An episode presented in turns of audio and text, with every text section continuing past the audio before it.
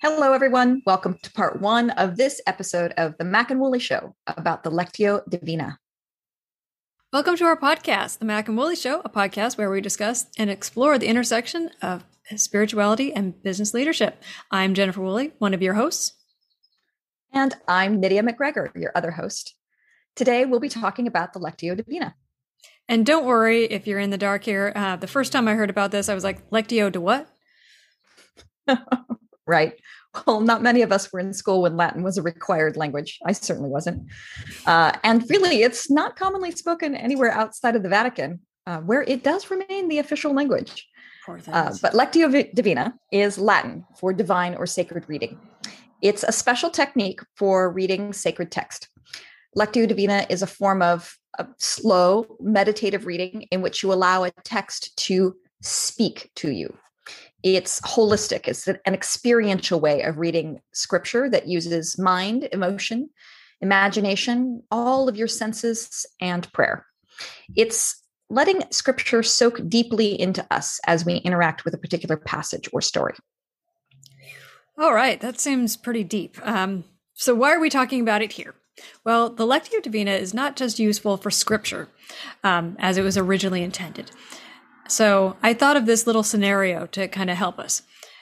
Um, actually, I came up with a couple of them, but we'll start with this one.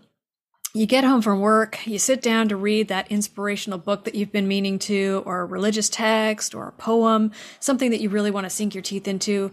You open the book to a passage and you read a couple pages. You stop to take a sip of that coffee and you think, oh, wait, what did I just read?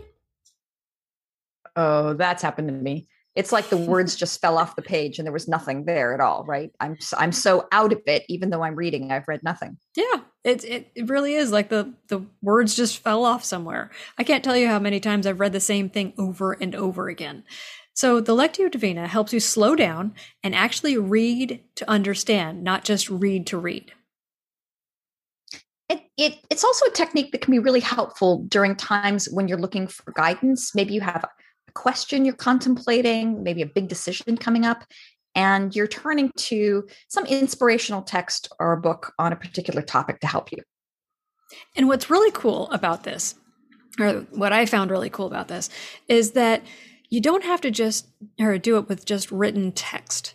It can be, you can use it with a painting, you can use it with a song or a sculpture. You can use this with many different uh, media.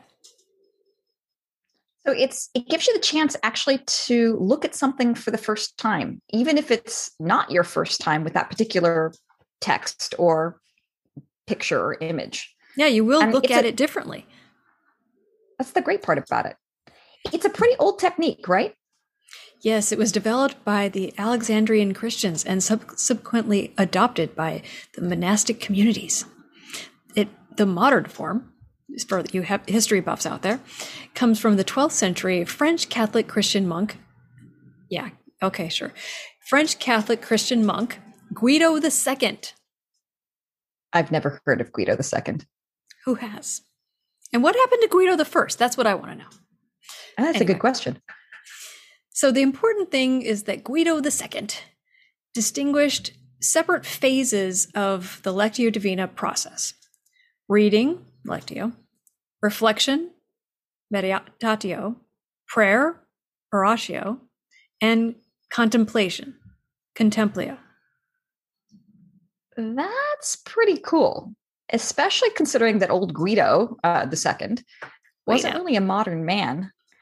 Uh, those phrases, those four steps, correspond fairly well to the four primary cognitive functions posited by Carl Jung the famous psychologist, sensing, thinking, feeling, and intuiting. That means that the method of Lectio Divina, while at its core is a spiritual activity, it nevertheless involves psychological processes. So the method can be used not just by Christians, by people of other faiths or anyone just interested in the experience. Right. This is a practice that's accessible to anyone.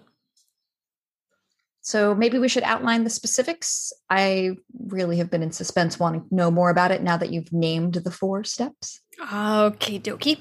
So here are here's the way the practice works. And and we're going to do it in a we'll give you a nutshell guide here and then we'll get into a specific example in a little while. So you read the scripture four times, allowing for time for meditation and prayer in between each reading.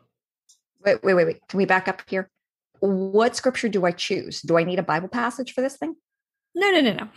Uh, you can use this with a lot of different things, like I mentioned earlier: a sculpt- a sculpture, a painting, a poem, um, sacred text. It's true that it was originally um, set up for passages that were based on Christian text, but as a technique, it can be used with a lot of different things. Um, just some passage that has meaning to you, and preferably with your tradition.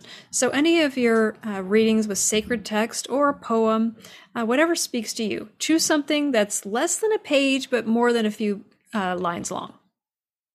Okay, so any sacred text. And if I wanted to use a poem or passage from in some inspirational reading, could I use a paragraph or poem from, oh, I don't know, Amanda Gorman? Maybe. Or an excerpt from a book by the Dalai Lama? Maybe. Any text that's meaningful for you. Also, it, it could be something that you have al- you're already familiar with or something brand new. Um, the only thing is that it's important to you and you're prepared to listen to what it has to say to you. Okay. So we've got a text, something that's meaningful, something that I'm open to listening to. Is there anything else that folks should know before we get started on our Lectio?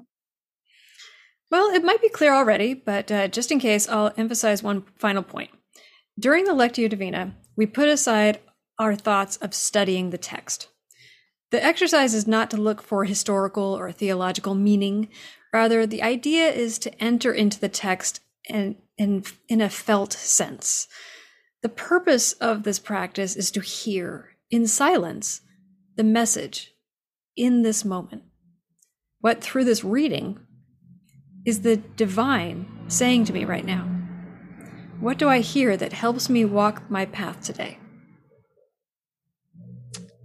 Okay, I think I'm ready to listen.